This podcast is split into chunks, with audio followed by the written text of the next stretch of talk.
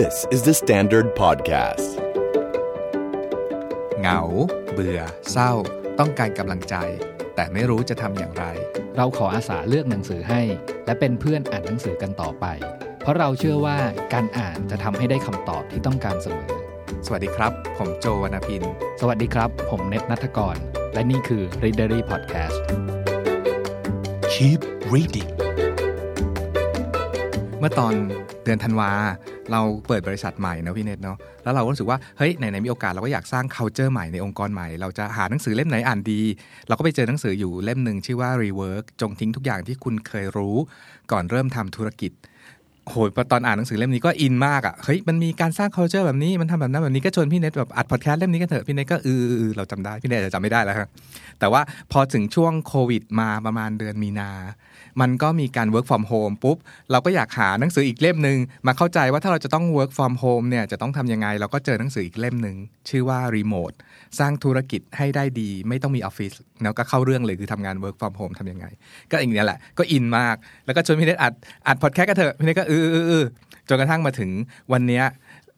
มันมีหนังสืออีกเล่มหนึ่งเพิ่งออกใหม่ ๆเลยใช่ป่ะครับพี่เน็ตคราวคราวเนี้ยเราเป็นคนชวนอ่านเอง ใช่พี่เพื่อนเราเองเออพี่เป็นคนชวน แล้วรู้อะไรรู้ป่ะ ตอนแรกเราไม่รู้ว่าหนังสือที่ชื่อว่า it doesn't have to be crazy at work หรือว่าทำงานยังไงไม่ให้บ้าไปซะก่อนเนี่ยกับรีโมทกับ Rework อะเป็นคนเขียนคนเดียวกันอืมอืมอืมซึ่งซึ่งตอนแรกพี่เนยชวนอ่านเล่มนี้ เราก็เปิดไปที่หน้าบทนำแล้วเจอคำว่า บ่อยแค่ไหนที่คุณได้ยินใครพูดว่าทำงานแทบบ้าตาย แล้วเราก็แบบว่าพออ่านจบ โหแม่จ๋าหนูโดนตกอะ่ะ คือแบบว่าหนังสือเล่มนี้แม่งตกฉันเฉยอะ่ะเพราะว่าตลอดเดือนที่ผ่านมา เราพูดกับตัวเองเราบ่นใน Facebook Twitter บ่อยมากเลยโหช่วงนี้งานบ้าคลั่งมากเลย ช่วงนี้ใครถามว่าพี่โจเป็นยังไงก็จะบอกโอ้โหงานบ้าคลั่งมากเลย แล้วเราก็เลยนึกถึงแบบหลาย ๆ คนน่าจะเคยมีประสบการณ์นี้เนาะที่ทำงานเวลาบางวันที่มันทำงานกันแบบบ้าคลั่งมากอะ่ะวุ่นวายจนกลับถึงบ้านหมดแรงเหนื่อย สลบอยู่ตรงหน้าโซฟายังไม่ถึงเตียงเลยด้วยซ้ำอะไรอย่างเงี้ยตอนนี้เลยรู้สึกว่า เสียดายที่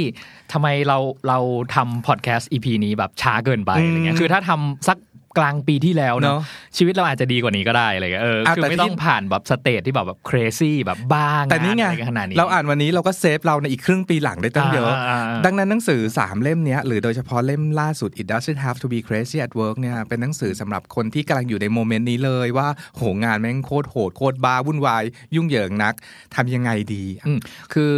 อยากเกริ่นให้นิดนึงก่อนว่า EP เนี้ยเหมาะสำหรับใครบ้างเนาะอืมคือสำหรับสำหรับ ของผมเลยอย่างแรกเลยอะคือคนที่เริ่มทำธุรกิจใหม่อืมอ่าจะเรียกว่าตัวเองแบบเริ่มทำสตาร์ทอัพเริ่มทำแบบธุรกิจเล็ก ๆ ของตัวเอง ที่แบบว่าเคยเป็นพนักงานบริษัทมานานหรือแม้กระทั่งคนที่เคยทำงานบริษัท หรือเป็นเจ้าของบริษัทมาสักพักหนึ่งสักระยะหนึ่งแล้ว แล้วสร้างองค์กรมีคน 10-20 คนไปแล้วเนี่ยก็ยังเหมาะมาก ๆเลย เพราะว่ามันชวนให้เรากลับไปตั้งคำถามว่าเฮ้ยเอ่อ งานของเราที่เราแบบตื่นเช้าแล้วก็กลับบ้านแบบค่ำเพื่อไปทำงานที่ออฟฟิศของเราในแต่ละวันเนี่ย จริง ๆ แล้วว่ามันต้องเป็นแบบนี้จริง ๆ เหรออืมอะไรเงี้ยอืมต้องเป็นแบบนี้มันก็คือตามชื่อหนังสือมามันต้องแบบบ้าแบบบ้าคลั่งแบบนี้เหรออะไรเงี้ยหนังสือเขาใช้ว่าแบบ มันต้อง crazy อย่างนี้เลยเหรอ กับคนอีกกลุ่มหนึ่งที่เราแนะนำมากๆมากๆมากๆให้อ่านเลยนะ คนทำธุรกิจที่กำลังงงอยู่ในช่วงหลังโควิดเนี่ยแหละอืมเพราะมันมันมีการเปลี่ยนแปลง ทุกคนก็พูดแต่ว่าเราต้องปรับตัวอืมเนาะเวลาใครทำธุรกิจช่วงนี้เปิดแบบว่าโคชชิ่งแนะนำทุกคนบอกว่าทุกคนต้องปรับตัวแต่ปรับยังไงอะพี่น้อง อืมอืม แต่ในหนังสือ 3 เล่มนี้ต้องขอแบบเคลมว่า 3 เล่มเลยเนี่ย จะบอกเราละเอียดยิบเลยว่า อ๋อ การทำงานแบบ work from home นะ มันคือแบบนี้ว่า หรือการปรับ mindset แบบนี้มันถึงจะ get along หรือจะอยู่รอดในโลกปัจจุบันนี้อย่างไร ผมสิ่งที่ผมชอบแล้วกันเนาะคือ หนังหนังสือเล่มเนี้ยทั้งทั้งสามเล่ม rework remote แล้วก็ it doesn't has- have to be crazy at work นะครับ เขียนโดยคุณเจสันฟรีดกับเดวิดไฮเนอร์ไมเออร์แฮสซันนะครับ ซึ่งสองคนเนี้ย เป็นผู้ร่วมก่อตั้งบริษัท Basecamp นะครับ คือผมเกริ่นให้หนึ่งแล้วกันเพราะว่ารู้สึกตัวเองผูกพันกับ Base ใช่พี่ Camp เน็ตอินแบบเบสเออแคมมากอินคือตั้งแต่ตอนที่เราเริ่มทำ Readery ละเรารู้สึกว่าคือตอนนั้นเน่ะเอ่อเราออกมาทำเป็นโปรแกรมเมอร์แล้วก็ทำเว็บนู้นนี้ไปเรื่อยแล้วนะเป็นฟรีแลนซ์เหมือนกันนะแล้วก็สิ่งที่เราทำอยู่ตอนนั้นนะคืออ่านบล็อกของ Developer ต่างประเทศให้เยอะ เพราะเราอยากรู้วิธีคิดของเขาไงว่า เอ้ย การการทำสตาร์ทอัพคือยุคนั้นมันเป็นยุคของเว็บ 2.0 นะ มันจะก็มีคนดังคนดังๆอยู่ไม่ไม่เยอะให้เราตามอะไรเงี้ยแล้วก็สองคนเนี้ยเป็นคนที่ที่เราตามมาตั้งแต่แรกด้วยว่าสองคนเนี้ยเขาทำเริ่มต้นเลยอะเขาทำบริษัทชื่อ 37 Signals 37 Signal เนี่ยมันมาจากสัญญาณเอ่อเลขที่ 37 ที่แบบว่าเฮ้ยเราน่าจะค้นพบแบบ ET เอ่ออะไรนะสิ่งมีชีวิตนอกพิภพว่าอะไรเงี้ยเออเขาก็เลยเอาตั้งมาเป็นชื่อบริษัทใช่ไหมอืมแล้วก็เก๋ๆต่อมาเนี่ยถึงเปลี่ยนออกมาเป็นชื่อ Base Camp ใช่ไหมซึ่งซึ่งตอนนั้นเนี่ยเขาทำทำเว็บแอปเนาะ เบสแคมป์เนี่ยเขาเรียกว่าเป็น Project Management Service ละกัน ซึ่งมันเป็นเว็บเบสหมายความว่าถ้าเกิดเราทำบริษัทอะไรเงี้ยเราเราอยากได้ซอฟต์แวร์สักตัวหนึ่ง เอาไว้สำหรับทำงานกับเพื่อนร่วมงานแบบที่ไม่จำเป็นที่ต้องมีออฟฟิศก็คือแบบทำงานแบบ remote work แต่สิ่งนะสิ่งที่พี่เนทพูดเนี่ยมันประมาณ 10 ปีที่แล้วเลยนะ ใช่ใช่ใช่คือ สิบกว่าปีแล้วล่ะอืมเพราะว่าอย่างหนังสือเล่มแรกที่เขาเขียนออกมาเนี่ย ก็คือเขียนมาจาก philosophy ในการทำงานของที่ Basecamp เลย คือเขียนมาตั้งแต่ปีอืม2010 ใช่ป่ะแต่ว่ารวมๆแล้วนะก่อนหน้านั้นที่จะมีหนังสือ Rework เนี่ยคือเขาทำบริษัทกันมาหลายปีแล้วล่ะ เพราะฉะนั้นก็รวบรวมเอาสิ่งที่เขาคิดว่าเขา เขาจะไม่เชื่อสิ่งที่คนอื่นๆ บอกว่าถ้าจะทำบริษัทมันต้องทำตาม step หนึ่งสองสามแบบนี้เขาบอกไม่อะเออคือไหนๆเขาเป็นคนรุ่นใหม่เป็นคนเทคโนโลยีแล้วก็เป็นแบบเอาแนวคิดของสตาร์ทอัพมาใช้กับการทำงานอะเขาต้องบอกเขาคิดว่ามันต้องมีวิธีใหม่ ๆ สิ ที่จะแบบว่าแบบสร้างรูปแบบในการทำงานร่วมกัน แบบที่ไม่ต้องอิงกับการทำงานแบบเดิมๆใช่ป่ะเออผมผมชอบไอเดียที่เขาบอกว่า สิ่งที่เขาอยากจะทำเนาะคือเขาอยาก ทำงานที่ไม่ต้องมี meeting เลย อืมเออที่ไม่ต้องมีการประชุมอืมจะเป็นไปได้ไหมอืมใช่ปะกับ2คือเป้าหมายในการทำบริษัท37 Signals ของเขาเนี่ยคือเขาเป้าหมายของเขาคือเขาจะไม่ตั้งเป้าหมาย การไม่ตั้งเป้าหมายคืออะไร คือหมายถึงว่าเฮ้ยโปรเจกต์จะต้องทำให้เสร็จมี deadline ไหมมีเนาะแต่ deadline อะไม่ใช่สิ่งที่จะบอกว่าทำให้โลกถล่มทลายลงใส่เขา หรือยอดเซลล์ปลายปี หรือยอดเซลล์ไตรมาสเนี้ยมันสำคัญขนาดเลยเหรอทำไมเขาต้องแบบว่าแบบ เอายอดเซลล์เป็นตัวหลัก ในขณะที่แบบว่า คือคือพูดอย่างนี้แล้วกัน ว่าเขามาฝั่งสายเทคโนโลยีเป็นโปรแกรมเมอร์เป็น coder กันเนาะเพราะฉะนั้นคนพวกนี้มันจะมีความความคิดแบบว่าแบบมันต้องลงมือทำอะมันถึงจะพิสูจน์ว่าแบบสิ่งที่มันต้องทำทำให้เห็นมาก่อนนะไม่ใช่แบบว่า สิ่งที่คุณคาดการไปอะมันก็เหมือนกับแบบคุณเล่นเอาอะไรนะเอาเอาแก้วแล้วก็คว่ำลงบนลูกบอลแล้วก็ลองเปิดทายดูว่ามันจะออกมามีลูกบอลหรือไม่มีลูกบอลเขาบอกว่าเฮ้ยมันบูชิดมากเลยอะมันบอกว่าทำไมเราจะต้องไปคาดหวังสิ่งที่มันยังไม่เกิดขึ้นล่ะ ถ้าเราอยากรู้อยากว่ามันจะได้ตามที่ต้องการไหม ก็ทำทำเลย ซึ่งสิ่งที่พี่เนทพูดเนี่ยนะจะมันจะอยู่ในกลางๆ เรื่องเวลาเราพูดถึงหนังสือสองสามเล่มนี้เนาะอืมแต่แบบในหนังในบทนำของหนังสือ it doesn't have to be crazy at work เนี่ยมันบอกว่าเฮ้ยที่เราบ้าคลั่งหรือเราแบบว่าเหนื่อยมากๆ หมดหมดเรี่ยวหมดแรงเบิร์นเอากับงานเนี่ยมันมันเกิดขึ้นจากอะไรเขาบอกว่ามีจากมาจากสองสาเหตุหลักๆหนึ่งก็คือ การทำงานของเราเนี่ย แปดชั่วโมงก็ที่เราว่าสมมติเราทำงานกัน 8 ชั่วโมงจริงๆอะแต่จริง ๆ แล้วลองวิเคราะห์หรือมองดูการทำงานของเราจริง ๆ มันจะมีเวลาทำจริง ๆ สั้นมาก ๆ เพราะเวลาที่เหลือจะเป็นเวลาที่ถูกอินเทอร์รับหรือถูกรบกวนจากอื่น ๆ มากมายตลอดเวลาอืมอืมนี่คือประเด็นที่หนึ่งที่เป็นสาเหตุกับสาเหตุที่สองก็คือ ความความทะเยอทะยานหรือความหมกมุ่นที่เกินพอดีของเราว่า ถึงขั้นที่บอกว่าเราจะทำสิ่งนี้โดยเราจะยอมแลกกับทุกสิ่งทุกอย่าง เพื่อให้เป้าหมายเนี้ยสำเร็จ อันเนี้ยทำให้เราเครียดหรือตึงเครียดโดยใช่เหตุอืมซึ่งซึ่งมาดูเนี่ยไอ้แค่สาเหตุสองข้อเนี้ยมันดูดูแบบว่าแบบเอ้าง่าย ๆ อย่างนี้เลยเหรอที่เป็นแบบสาเหตุให้เราแบบบ้าคลั่งกับงานจริง ๆเนี่ย แล้วลองทบทวนดูเนาะทบทวนจากว่าประสบการณ์ของเราก็ได้ในการแบบว่าใช่ทำบริษัทใหม่ขึ้นมาใช่อะไรเงี้ยแล้วแบบเฮ้ยแค่สองข้อเนี้ยมันก็ทำให้เราแบบบ้าคลั่งกันเป็นเดือนๆใช่ได้ทำให้เราเครียดโดยใช่เหตุเอาเอาอย่างอย่างข้อแรกอยากเสริมพี่โจเรื่องแบบเวลาที่มันถูกซอยออกเป็นแบบเซียวเล็กๆเล็กๆเนี่ยคือเขาบอกว่าเอาเข้าจริงๆถามจริงเหอะ คุณเคยถามตัวเองไหมว่าตอนที่คุณทำงานแล้วได้งานจริง ๆอะมันคือช่วงเวลาไหนกันแน่ มันใช่เวลาที่เราเดินเข้าไปในออฟฟิศ หรือเปล่าอืมใช่ป่ะคำถามเนี้ยดีเขาชอบถามใครต่อใครเนาะคุณเจสันกับคุณเดวิดเนี่ยว่าแบบเอ่อถ้าคุณอยากทำงานให้เสร็จ คุณจะทำงานที่ไหนอืมที่ไหนคือที่ที่คุณทำงานให้เสร็จถามกันพี่โจก่อนอะพี่โจถ้าพี่โจจะทำอะให้เสร็จอะพี่โจจะทำที่ไหน อืมสมมติว่าเวลาเราพูดว่าเราตั้งใจอยากทำงานให้เสร็จจริงๆโจโจ้เลยนะของเราต้องไปร้านกาแฟ อืมอืม เราขอเราจะแบบว่าขอแป๊บหนึ่งขอไปนั่งร้านกาแฟคนเดียวเงียบๆสักชั่วโมงหรือสองชั่วโมงเพื่อจะทำไอ้สิ่งเนี้ยให้เสร็จ แล้วทำไมไม่ไปออฟฟิศอะ นั่นแหละพอยเนาะคือคือที่ที่เจสันกับเดวิดชวนเราคุย ซึ่งจริง ๆ แล้วมันตรงกับที่เราคิดมาตลอดเวลาแล้วว่าเราสงสัยเรื่องนี้มากๆกันมาตลอดเลยว่าทำไมเราไม่ทำงานของเราที่ออฟฟิศวะทำไมเราไม่ชอบทำงานของเราที่ออฟฟิศคำตอบเบื้องต้นเท่าที่คิดได้แล้วก็ตรงกับหนังสือบอกก็คือมันโดน interrupt ไงล่ะ มันโดนรบกวน และจริง ๆ สิ่งที่ toxic มาก ๆ ในการ เป็นสิ่งรบกวนในการทำงานของเราอะ มีอยู่สองอย่างที่ในหนังสือบอกหนึ่งก็คือมีติ้งหรือการประชุมนี่แหละ ที่แบบว่าประชุมประชุมประชุม ทุกคนมาประชุม โดยที่ไม่สนใจว่าคนอื่นหรือเราเองกำลังทำอะไรอยู่ เราทำงานอะไรอยู่เนาะนี่คือเรื่องประชุมกับสองคือ เจ้านายเรานี่เอง ที่เดินมานั่งที่โต๊ะแล้วถามว่าเป็นไงโปรเจกต์นี่มีอะไรให้ช่วยไหมคืบหน้าไหมอีอีการรบกวนพวกเนี้ยคือการขัดขวางการทำงานของเราอืมแต่ถ้าย้อนกลับไปที่ที่เดวิดกับเจสันชอบถามใครต่อใครว่าถ้าอยากทำงานให้เสร็จเนี่ยชอบทำงานที่ไหนกัน มันแบ่งเป็นได้เป็น 3 กลุ่มเนาะกลุ่มที่ 1 ก็คือพูดถึงสถานที่จะเป็นส่วนใหญ่ และเป็นสถานที่ที่ต้องเงียบๆจะเป็นส่วนใหญ่ ก็คือไม่เนี่ยร้านกาแฟเหมือนที่โจชอบไป หรือว่าเอ่อห้องห้องใต้ดินผมชอบทำงานในห้อครัวใต้หลังาเออในครัวเป็นอีกที่หนึ่งเนาะอืมใช่เออในครัวหรือที่อื่นๆ แต่ไม่มีใครตอบคำว่าออฟฟิศอืมอ่าคำถามเดิม ชอบทำงานที่ไหนถึงให้ให้ทำงานให้เสร็จได้ ก็คืออันที่สองมักจะเป็นสถานที่ที่เคลื่อนไหวได้ หลายคนจะบอกว่า เช่นการช่วงระหว่างนั่งเอ่อรถไฟฟ้าไปทำงาน ช่วงนั่งเอ่อรถไฟข้ามเมือง หรือนั่งนิ่งๆบนเครื่องบินอะไรอย่างเงี้ยเป็นอะไรที่เคลื่อนไหวได้ การที่ 3 ก็คือไม่ได้อิงกับสถานที่ แต่ว่าอิงกับช่วงเวลาจะเป็นส่วนใหญ่ ก็จะถ้าบางคนตอบว่าที่ออฟฟิศนั่นแหละแต่ชอบทำงานที่ออฟฟิศช่วงก่อนคนมา ก็จะไปที่มันเช้าหน่อยช่วง7จ็ดโมงแปดโมงเงียบๆหรือไม่ก็อยู่ดึกหน่อยหลังเลิกงานเงียบๆหรือวันเสาร์เข้ามาเคลียร์งานอะทุกคนชอบพูดอย่างนี้กันอืมอืมคำถามเหมือนที่พี่เนทถามเมื่อกี้แหละ why not office เออคำถามก็คือ คือถ้าคิดว่าเดี๋ยวงานเราจะเสร็จตอนที่แบบว่าอะทุกคนกลับบ้านไปแล้วเนาะแล้วก็แบบช่วงสักสองสามทุ่มเนี่ยแล้วเรานั่งเคลียร์งานต่อหรือว่าเฮ้ยไม่เป็นไรเดี๋ยวว่าเสาร์อาทิตย์เดี๋ยวเข้ามาออฟฟิศมาเคลียร์งานตัวเองทีหนึ่งแล้ว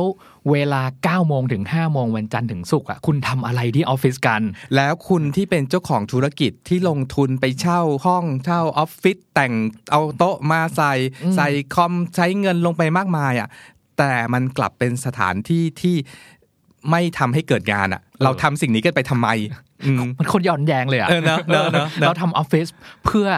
ทำให้ผู้คนที่มาทำงานวอกแวกไม่ได้งาน ใช่เออ ซึ่งหนังสืพี่โจลองนึกลองนึกถึงแบบตัวเองเดินเข้าออฟฟิศตอนเช้า9ก้าโมงอะไรอย่างเงี้ยแล้วก็แบบพี่โจพี่โจขอคุยอันนี้ด้วยแป๊บหนึ่งสิบห้านาทีเนาะแบบว่าขอคุยเรื่อง sales report แป๊บพี่โจพี่โจขอคุยเรื่องแบบว่า product แป๊บหนึ่งอะไรเงี้ยพี่โจพี่โจขอดูเรื่องอ่าแผนของไตรมาสหน้านิดนึงอะไรเงี้ยคือแป๊บๆอะตอนเช้าหมดไปละอะตอนบ่ายมีคิวมิ팅ตั้งแต่แบบใช่บ่ายโมงใช่ถึง3ามโมงเนาะสี่โมงห้าโมงหกโมงโอเคไม่มีคิวละแต่ว่าเดี๋ยวมีคนเข้ามาถามอีกแล้วว่าอะจะอาโปรเจกต์นี้จะต้องตัดสินใจแล้วนะพี่โจแบบมาช่วยตัดสินใจหน่อย แล้วก็แบบเอ้าจะหมดวันแล้วห้าโมง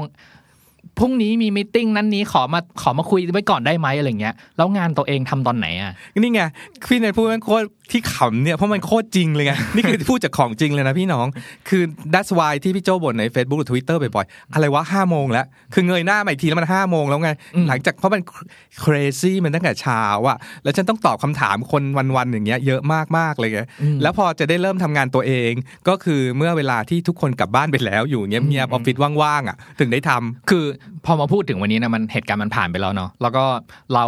เราเหมือนได้อ่านหนังสือแบบ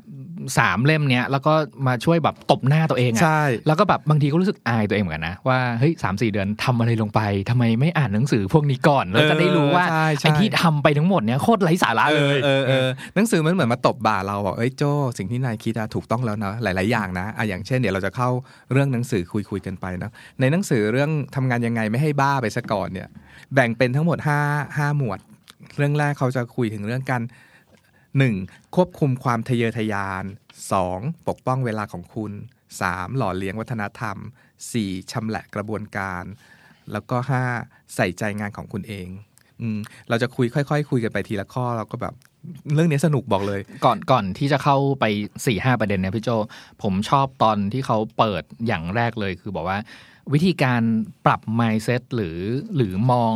เออวัฒนธรรมองค์กรของคุณใหม่อะคุณต้องมองบริษัทของคุณเนี่ยให้เป็นสินค้า อืมอันนี้ดีมากเลย อืมอือืมมอันนี้คือคือเหมือนแบบเราได้มาทบทวนเหมือนกันนะว่าเฮ้ยจริง ๆ ที่เราอายกตัวอย่างแล้วกันยกตัวอย่างแบบใกล้ตัวมาก เราทำร้านหนังสือชื่อ Readery อะไรเงี้ยคือเอ่อข้อหนึ่งสินค้าของเราคืออะไร คือเราขายหนังสือเราไม่ได้เป็นสำนักพิมพ์ คือนี่คืออ่า ถ้าพูดถึง Product มันคือหนังสือเนาะมันคือหนังสือของสำนักพิมพ์เพื่อนๆสำนักพิมพ์อื่นๆหมดเลยแล้ว Product จริงๆของของร้านเรามันคืออะไรกันแน่วะอะไรเงี้ยอันนี้คือเป็นสิ่งที่เราแบบเคยถามกันอยู่ตลอดอะว่าจริงๆแล้ว Product ของร้านหนังสือที่ชื่อ Readery ของเรา มันคืออะไรกันแน่อะไรเงี้ยเออมันคือหนังสือที่คนได้รับไหมหรือว่าอะไรอะไรเงี้ยเออมันสิ่งเป็นคำถามที่เราถามกันในในที่ประชุมบ่อย ๆ ว่าเราขายอะไร อะชวนคุยเล่นๆ เหมือน Starbucks เนี้ยคุณคิดว่า Starbucks ขายอะไรอืมแล้วเราถามอย่างเงี้ยหลายคนก็บอกขายกาแฟพี่อย่างเงี้ยอืมแต่จริง ๆ Starbucks ไม่ได้ขายกาแฟ Starbucks ขาย third place ขาย location อืมขายสถานที่หรือบรรยากาศฟิลของกาแฟเนาะขาย experience ขายเนอะ experience นั้นอืมอันนี้ก็เป็นอันหนึ่งที่ที่หนังสือเล่มนี้เน้นบ่อย ๆ ว่าลองกลับมาดูให้มองบริษัทอะ บริษัทไม่ใช่โรงงานผลิต Product ไปขายอะไร หรือผลิต Service ไปขายอืมแต่โรงงานหรือบริษัทนั่นแหละคือ Product เอง พอเรามอง โอ้โห พอคลิกแค่แค่ประโยคเปิดตรงนี้นิดเดียวในหนังสืออะในสมองเราหลั่งหลั่งไหลไอเดียต่างๆ มามากมายเลย เพราะว่าถ้าเรามองบริษัทเป็น Product อะ มันจะคิดถึงการพัฒนา Product นี้อยู่ตลอดเวลา ว่าเราจะทำยังไงนะ ให้มีแบบเป็น Product ที่ดีขึ้นได้อย่างไรอืมในความหมายของบริษัทเท่ากับสินค้าเนี่ยคือ ผมมองมองในหมวกใบเดียวกับคนเขียนเลย เพราะว่าคนเขียนเนี่ยคือพื้นฐานเขาเป็นแบบสายโปรแกรมเมอร์เนาะอืมเพราะฉะนั้นเนี่ยเขาจะมองว่าอ่าบริษัทของเขาอะมันเหมือนซอฟต์แวร์ที่มันมีหลายเวอร์ชันมันสามารถอัปเกรดได้ มันมันจำเป็นที่จะต้องปรับปรุงระบบให้ทันสมัยอยู่ตลอดเวลา แก้ bug อยู่ตลอดเวลา และพันธกิจต่างๆ ที่เขียนไว้ตั้งแต่ day one คุณเขียนขึ้นมาใหม่ได้ คุณไม่จำเป็นที่จะต้อง stick แบบอย่างที่คุณแบบคิดในวันแรก เพราะมันอาจจะเป็นสิ่งที่ไม่ถูกต้องก็ได้ เพราะมันอาจจะเป็นสิ่งที่คุณไปจำมาจากประสบการณ์ในอดีตที่คุณไปร่วมงานกับบริษัทนู้นบริษัทนี้อืมหรือคุณคิดไปเองว่าบริษัทนั้นบริษัทนี้ที่เติบโตมาเขาเป็นอย่างนั้นอย่างนี้อืมอืมในหนังสือเล่ม Rework ถึงได้พูดว่าจงทิ้งทุกอย่างที่คุณเคยรู้ก่อนเริ่มทำธุรกิจอืมอืมอืม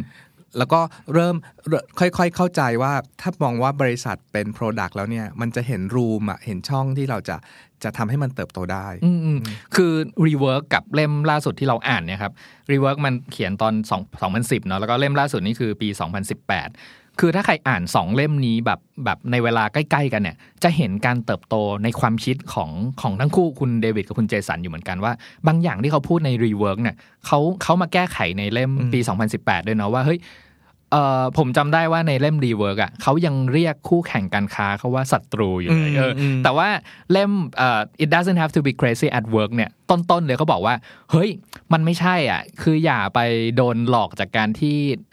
ในในแง่ธุรกิจอะเราเอาศัพท์ของการทำสงครามอะมาใส่ค่อนข้างเยอะว่าเฮ้ยคู่แข่งธุรกิจของคุณก็คือการการต่อสู้การการฝ่าฟันนี่คือศัตรูทั้งหมดอะไรเงี้ยซึ่งในเล่ม Rework อะยังยังเรียกว่าศัตรูอยู่เลยเนาะแต่พอเล่มแบบ it doesn't have to be crazy at work อะเขาบอกว่า ลืมมันไปเลยเถอะแบบไม่ต้องสนใจคู่แข่งอะไรเลย เพราะว่าทุกอย่างที่เราทำอะมันอยู่ที่เราคนเดียวเลย ใช่ในสิ่งที่พี่เนทพูดมันอยู่ในหัวข้อเรื่องควบคุมความทะเยอทะยาน ซึ่งเป็นหัวข้อแรกของหรือประเด็นแรกของหนังสือเล่มนี้เลย เป็นสิ่งที่เออว่ะเราเราไม่จำเป็นต้องรู้ว่าเรามี Market Share เขาเขานะเจสันกับเดวิดเขาไม่ต้องรู้เลยว่าเขามี Market Share อยู่ในธุรกิจประเภทของเขาอยู่เท่าไหร่แล้วต้องเติบโตเป็นเท่าไหร่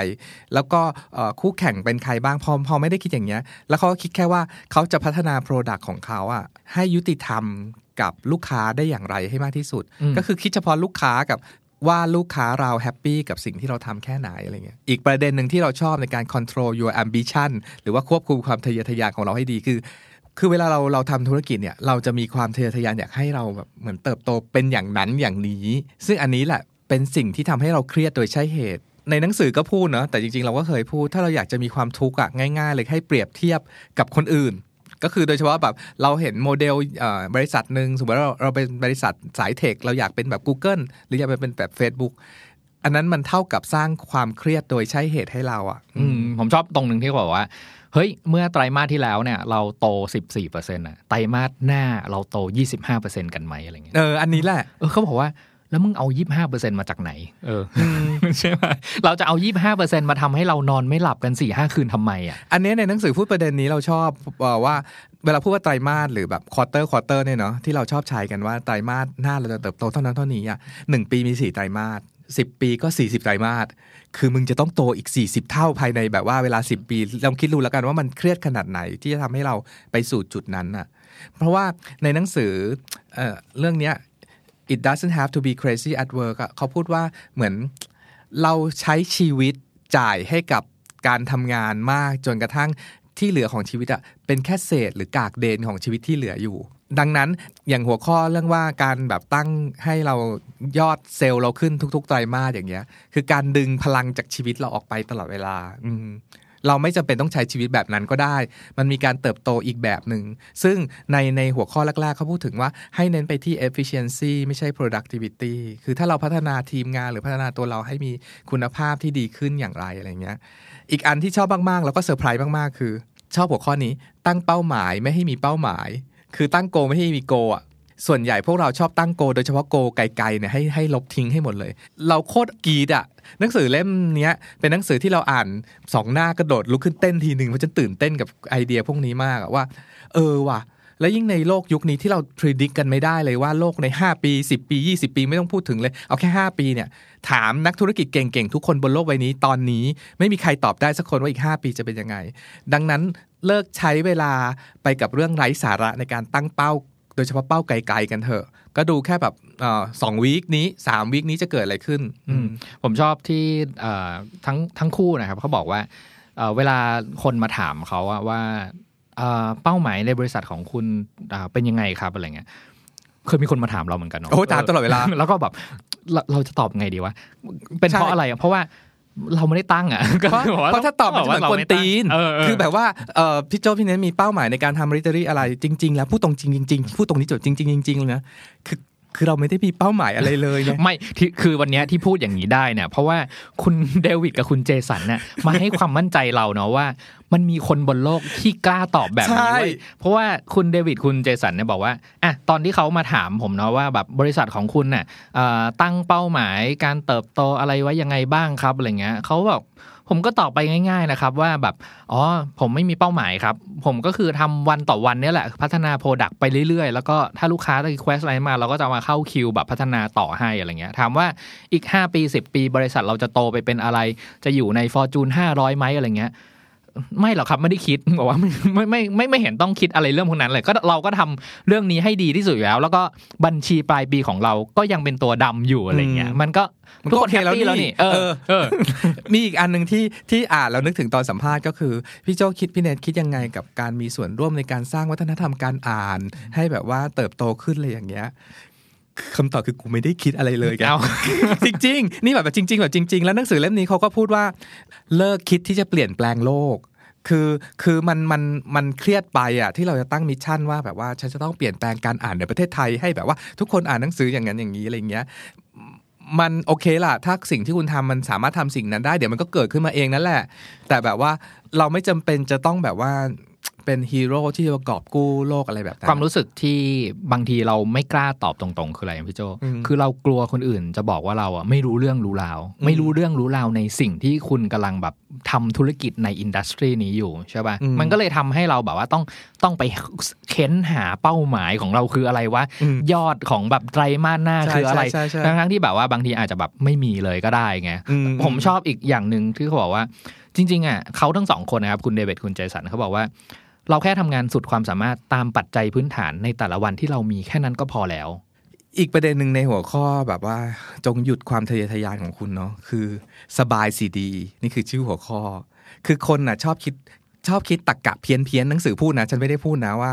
no pain no gain อะ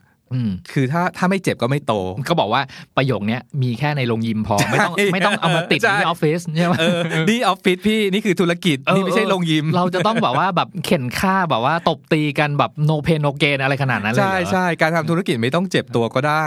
เขาบอกว่าแล้วอีกไอเดียที่บอกว่าเราต้องออกจากคอมฟอร์ z โซนเราเพื่อที่จะแบบว่าไปน่านน้ำแบบน่านน้ำใหม่หรืออะไรอย่างเงี้ยหนังสือเล่มนี้บอกว่าไม่จำเป็นก็ได้นะทำสิ่งที่ตัวเองถนัดให้ดีที่สุดก็ก็โอแล้วอืมอือืมมอืมอันนี้คือคือค่อนข้างกรี๊ดมากเลยอะแล้วเขาบอกว่าถ้าคุณฟังความลำบากใจของตัวเอง และถอนตัวจากสิ่งที่เป็นต้นเหตุเสีย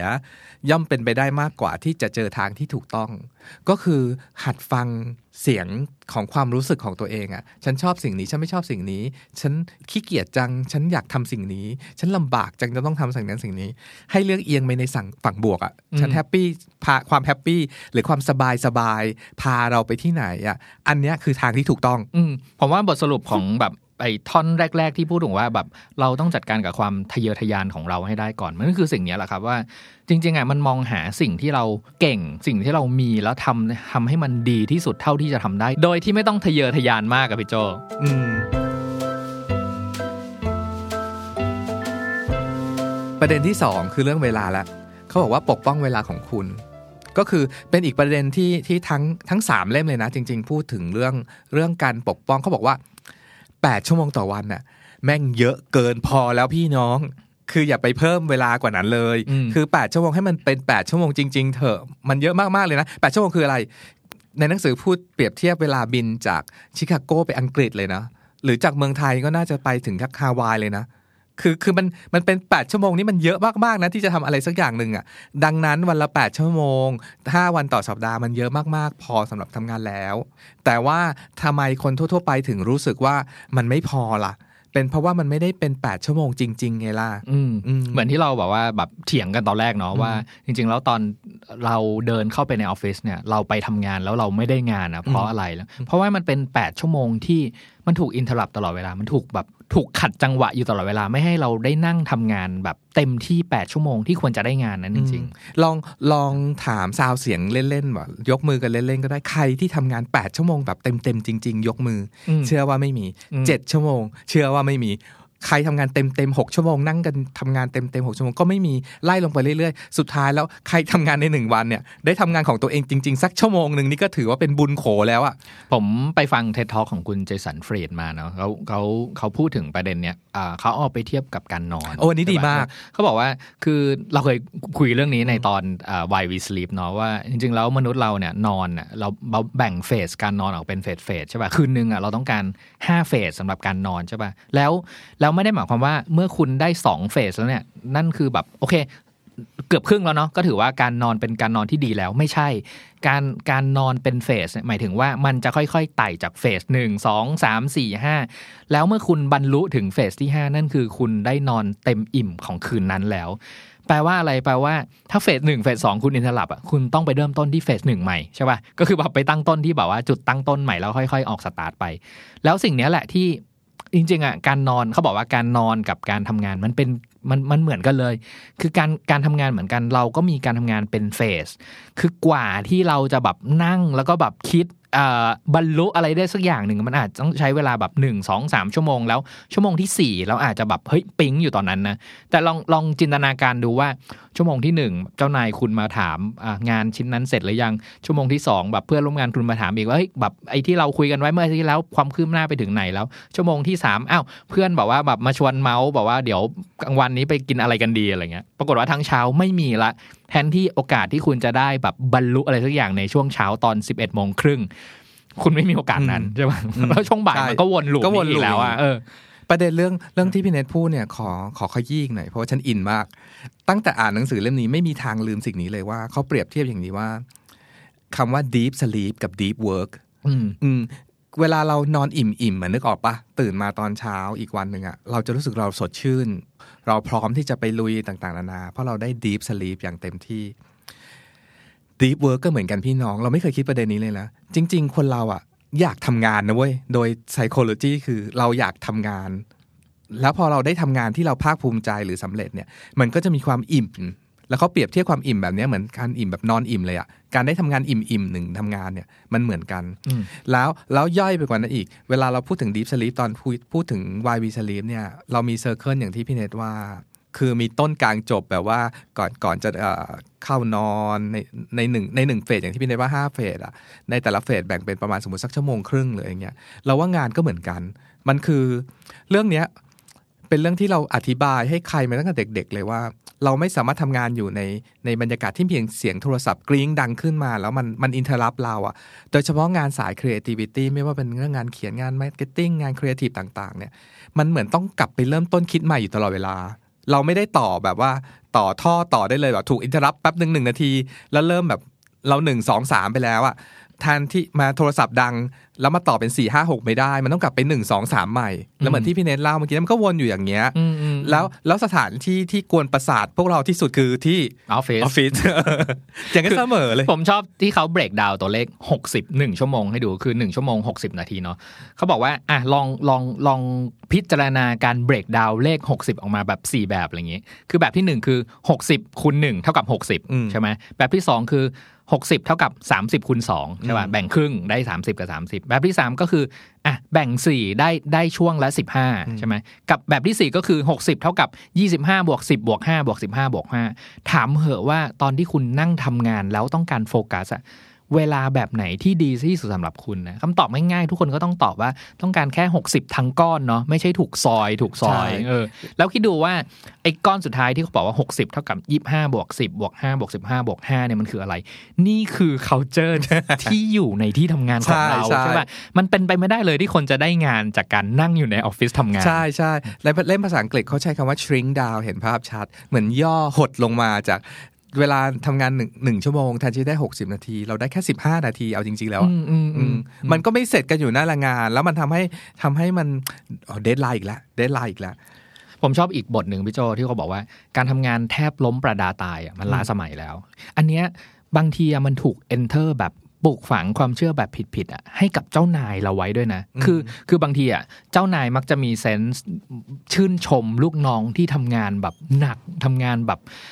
แทบล้มประดาตายบอกว่าทำงานแบบโอ้โหแทบจะแบบป่วยกองอยู่ตรงนั้นอะไรเงี้ย แล้วแล้วชมเขาว่าเฮ้ยขยันเนาะทำงานดีอะไรเงี้ยอืมแต่จริงๆแล้วเคยถามไหมอะแบบคนที่ทำงานหนักแทบจะตายกองอยู่บนออฟฟิศนั้นน่ะเขาผลิตงานอะไรให้คุณแบบที่ดีบ้าง จริง ๆ เรานึกออกพี่เน้นต้องจำเวลาที่เราประชุมกันหนักๆสมมติว่าประชุมทีมใหญ่ ๆ แบบว่า 10 คนขึ้นไปแล้วก็แล้วก็ประชุมกันมา 3 ชั่วโมงแล้ว ช่วงท้ายๆประชุมเนี่ย มันมีบรรยากาศเหมือนเค้นแบบว่าทุกคนจะต้องแบบว่าคอมเมนต์นู้นนี่นั่นอะไรอย่างเงี้ยอืมในหนังสือเปรียบเทียบอุปมาอุปไมยอันหนึ่งเห็นภาพชัดดี เปรียบเทียบกับการบีบมะนาวอืมเขาบอกว่าถ้าเราบีบมะนาวคั้นจนถึงคั้นบีบสุดๆเนี่ย หยดสุดท้ายอะมันจะขมแล้วอืมซึ่งไม่มีประโยชน์อยู่ดีถูกเลยอืมถูกเลยสุดๆอะอืมซึ่งซึ่งการสควีสลูกน้องจากจากการทำงานมากๆแบบนั้นนะคุณจะได้ของลบออกมาจากของคุณดีอะคุณจะไม่ได้น้ำมะนาวแล้วคุณจะไม่ได้น้ำมะนาวคุณจะได้แบบน้ำขมๆที่มาจากเปลือกมะนาว ใช่ใช่ซึ่งซึ่งหัวข้อที่คุยกันอยู่เนี้ยเป็นเรื่องของเวลาเนาะมันมีมันมีบทหนึ่งพูดถึงชื่อบทมันชื่อว่ากรงขัง9 to อืม5กรงขัง9ถึง5 คือเขาบอกว่า culture ทำงานแบบเดิมๆอะเราถูกเซตว่าทำงาน9ถึง9โมงเช้าถึง5โมงเย็นกันอยู่อย่างเงี้ยมันมันเป็นยุคสมัยตั้งแต่ตั้งแต่อุตสาหกรรมสร้างโรงงานเลยแถวๆนั้นอะมันควรจะเลิกและเปลี่ยนแปลงไปได้แล้วอืมเรื่องนี้จะอินมากถ้าคุณอ่านในหนังสือเรื่องรีโมทรีโมทจะพูดเรื่องนี้เยอะมากว่า มันไม่จำเป็นต้องทำแบบนั้นอีกต่อไปแล้ว ที่มานัดเวลากัน9โมงมาเริ่มต้นทำงานอยู่ใน location เดียวกัน แล้วกลับกลายเป็น location ที่ทำให้เราไม่ได้งานอีกต่างหากอืม ประหลาดไหมมนุษย์เนี่ยอืมจริง ๆ ในการทำงานแบบรีโมทอะก็คือหมายถึงการทำงานทางไกลอยู่ไม่ต้องอยู่ที่เดียวกัน อยู่ตรงไหนเวลาไหนก็ได้ เริ่มต้นที่เวลาไหนก็ได้ อย่างเช่นมีเขายกตัวอย่างบริษัทตัดต่อหนึ่ง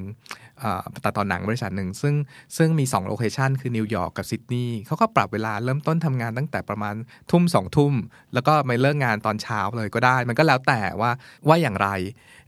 หลักๆ ในเรื่องนี้คือเรื่องประชุม เราไม่จำเป็นต้องนัดประชุมพร้อม ๆ กัน 11 โมงแล้วเอาเกณฑ์คนมาทั้งหมดแบบว่า 10-20 คนมาอยู่ในห้องประชุมเดียวกันก็ได้ มันมีการประชุมแบบอื่น เช่น เขาบอกว่าลองสังเกตไหมว่า เวลาเราประชุมแล้วเราบังคับให้คนมานั่งอยู่ในห้องประชุม แล้วทุกคนต้องสควิสหรือต้องเค้นหรือต้องคอมเมนต์ตอนนั้นนะบางทีมันมันได้คำตอบอะไรก็ไม่รู้อะ พียงแต่ว่าทอดเวลาหรือให้เวลากับมันไปซะหน่อย เช่น อาจจะเป็นแบบไปโพสต์ไว้ในสถานที่หนึ่งไม่ว่าจะโซเชียลไหนก็แล้วแต่ที่คุณใช้อยู่อะอืมแล้วก็ให้คนมาคอมเมนต์มาตอบเมื่อถึงเวลาที่สมควรก็ได้อืมคือประเด็นเนี้ยมันมันเกี่ยวข้องกับสิ่งที่เราเรียก FOMO ไปโจ fear of missing out เนอะเออคือคือในหนังสือเล่มเนี้ยในเล่มภาษาไทยไม่ได้บอกไว้เนาะแต่แต่ว่าเล่มภาษาอังกฤษอะเขาจะพูดคำว่า FOMO กับ JOMO ใช่ป่ะก็คือ FOMO มันคือ fear of missing out ก็คือแบบกลัวการตกข่าวใช่ป่ะแต่เขาบอกว่านำเสนอว่าเฮ้ย แต่เราใช้ทฤษฎีโจโมก็ได้คือ joy of missing out คือเราไม่จำเป็นที่จะต้องได้รู้ข่าวทุกอย่างเรียลไทม์ณขณะนั้น เพราะอะไรรู้ไหม เพราะว่ามันมา distract เราจากการทำงานทั้งหมดเลยไง คือที่พี่โจพูดไว้อันเนี้ยผมจำได้ว่าผมเคยใช้ Basecamp อยู่พักหนึ่งเนาะ Basecamp ก็คือของของสองคนนี้แหละที่ทำแอปขึ้นมาเพื่อจัดการโปรเจกต์เนี่ยครับ เขาบอกว่าเขายกตัวอย่างวิธีการจัดการโปรเจกต์ของเขาอย่างหนึ่งก็คือ แทนที่จะมี meeting ทุกๆวันกับทุกๆทีมอะไรเงี้ยเขาบอกว่าเฮ้ยไม่อะเขาตั้ง feed ให้มัน auto ตั้งคำถามกับทุกๆคน ทุกๆ เช้าวันจันทร์และทุกๆ4ี่โมงครึ่งของทุกๆวันว่าอย่างเช้าวันจันทร์น่ะคือจะมีแบบคำถาม auto ส่งให้ทุกคนเลยว่า สัปดาห์นี้คุณ plan ที่จะทำอะไรบ้าง แล้วไม่จำเป็นที่จะต้องแบบตอบและอ่านเดี๋ยวนั้นเนาะคือทุกคนจะเขียนไว้ในแบบเหมือนเป็นบอร์ดอะไรเงี้ยแล้วก็เมื่อไหร่ก็ตามที่เพื่อนร่วมทีมมีเวลาเมื่อไหร่ก็ค่อยไปอ่าน มันไม่จำเป็นที่จะต้องแบบเหมือนเหมือนเราอยู่ในในไลน์หรือใน message อะไรเงี้ยที่แบบ message เด้งตลอดเวลาเออคืออวิธีที่ดีที่สุดอะคือเราโฟกัสกับงานที่เราต้องการจะทำแต่ไปอัปเดตความเคลื่อนไหวต่างๆ จากเพื่อนร่วมทีมทั้งหมด เมื่อเรามีเวลาให้กับมันอีกทีหนึ่งประเด็นเนี้ยในหนังสือตั้งคำถามให้โจ้แล้วกันอย่างนี้ เขาเขาแนะนำว่าแต่ละคนอะแต่ละบริษัทหรือแต่ละคนทำงานเนี่ยให้เราดีไซน์เวลาทำงานเอง สมมุติว่าเราตกลงกับบริษัทว่าเราจะทำงานกัน 8 ชั่วโมงต่อวัน เราไม่จำเป็นต้องเริ่ม 9 โมงเลิก 5 โมงพร้อม ๆ กันก็ได้ไปลองบางคนอาจจะหนูจำเป็นต้องมาส่งลูกตอนเช้า หนูขอขอขอเข้าเช้าหน่อยเป็น8โมงถึง4โมง แล้วก็เหลื่อมเวลากันไปอย่างนี้ก็ได้ บางคนบอกว่าผมชอบตื่นสายๆ ผมทำงานดึก อยากมาทำงานสัก11โมงหรือบ่ายโมง แล้วก็ก็เหลื่อมเวลากันไปอย่างเงี้ย ตอนที่อ่านถึงตอนเนี้ยเราก็เราก็เห็นด้วยอยู่แล้วเพราะเราชอบทำสิ่งนี้เนาะแต่เราคิดในใจว่าบริษัททั่วๆไปมันทำได้จริงๆหรอวะมันทำได้ไหมอะคำตอบคือได้สิโจ ถ้าคุณยกเลิกมีติ้งหรือประชุมนัดประชุมพวกนี้ทั้งหมดหรือในในตารางคุณลบประชุมออกทั้งหมดนะ ทุกคนทำสิ่งนี้ได้ ซึ่งถ้าพูดถึงประเด็นการทำงานแบบเรื่องเวลาเนี้ยอยากแนะนำให้อ่านหนังสือเรื่องเล่มรีโมทมากๆ สร้างธุรกิจให้ได้ดี ไม่ต้องมีออฟฟิศโดยเฉพาะแบบช่วง work from home เนาะหลาย ๆ คนจะเจอคำถามเนี้ยว่า เรา work from home กันอะเราไว้ใจพนักงานให้ทำงานที่บ้านได้แค่ไหนอืมอืมอืมประเด็นนี้สนุก เพราะว่าเขาขยี้และขยายไปเยอะมากเลยว่า ทวนเนอะเราจะไว้ใจลูกน้องที่เราทำให้ให้เขาทำงานที่บ้านให้ทำงานได้แค่ไหนคำตอบก็คือ ถ้าคุณไม่ไว้ใจเรื่องเวลากับเขา คุณจะไว้ใจให้เขาทำเรื่องนู้นเรื่องนี้ได้อย่างไร เหมือนกัน คุณไม่ควรจ้างเขามาทำงานตั้งแต่แรกอยู่แล้วอืมเพราะคุณไม่ได้ไว้ใจให้เขาเขียนเขียนข่าวคำเอ่อ copy ให้บริษัท ไม่ได้ไว้ใจให้เขาทำบัญชีให้บริษัทอยู่แล้วหัวหน้าบางคนจะมีนิสัยอย่างนี้คือเอ่อลูกน้องทำงานที่บ้านใช่ไหมอะไรเงี้ยก็แบบเฮ้ยจะรู้ได้ยังไงว่าลูกน้องแบบแอบดูทีวี ระหว่างทำงานไปด้วยอะไรเงี้ยคือคือคำตอบในเล่มเนี้ยคืออันนี้บอกยกประโยคที่เขาบอกไว้อืมต้นต้นๆเรื่องนะแบบช่างแม่ง คือหมายถึงว่าช่างแม่งหมายถึงว่าช่างแม่งคือ ทำไมเราจะต้องไปสนใจแบบยิบย่อยขนาดนั้นล่ะว่าแบบเพื่อนร่วมงานที่เราอยู่อีกบ้านหนึ่งไม่ได้อยู่ในสถานที่เดียวกัน เขากำลังทำอะไรอยู่ใช่หรือปะคำถามนี้เออคุณจะมั่นใจได้อย่างไร ว่าลูกน้องที่ทำงานที่บ้านอะทำงานอืมคำถามก็คือคุณจะมั่นใจได้อย่างไร ว่าลูกน้องที่ทั้งที่คุณเห็นว่านั่งทำงานอยู่ในออฟฟิศอะนั่งทำงานจริง ๆ ถูกต้อง เออ อืมแล้วแล้วผลวิจัยกันเป็นเรื่องเป็นราวนะครับ ว่า มันก็ไม่ได้ทำงานกันจริงอืมๆในเวลาเราเช็คแบนด์วิดในบริษัทต่างๆเนาะทุกคนก็จะเห็นนะว่าว่า YouTube เป็นแบบอันดับ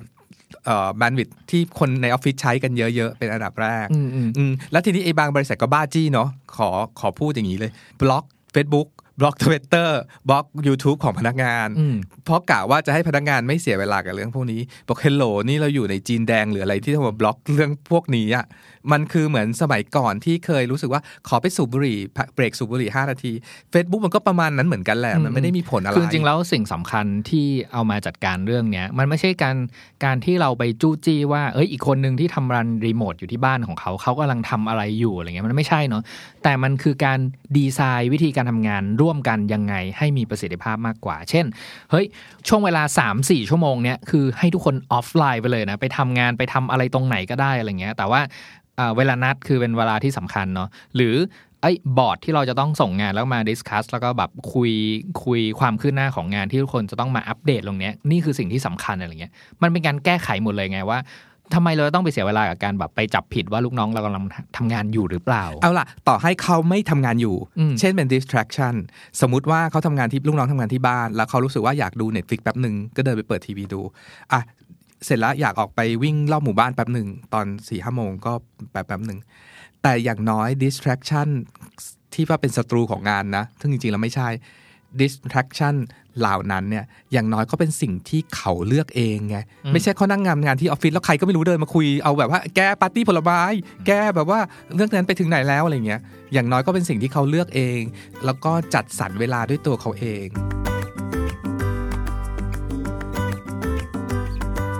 ถ้าอ่านหนังสือยาวๆ แล้วรู้สึกว่าเครียด เริ่มเหนื่อย แต่ใจอยากจะให้ได้ตามเป้าหมายที่วางไว้ เอาอย่างนี้ไหมครับ ลองให้รางวัลตัวเองดู อาจจะไม่ใช่รางวัลที่ยิ่งใหญ่อะไรมากมายอย่างเช่น วันนี้อยากอ่านหนังสือให้ได้ร้อยหน้า พออ่านไปได้สัก 20 หน้า ก็อนุญาตให้ตัวเองได้เปิดเว็บช้อปปิ้งแป๊บหนึ่งพออ่านได้สัก 50 หน้า ให้รางวัลตัวเองด้วยการช้อปปิ้งของสักชิ้น ก็ไม่ได้เสียหายอะไร ลองดูครับความชุ่มชื่นหัวใจเล็ก ๆ น้อยๆ แบบนี้ จะทำให้เราอ่านหนังสือได้ยาวขึ้น แล้วกองดองตั้งใหญ่ ๆ อาจจะลดลงแบบเราไม่รู้ตัวเลยก็ได้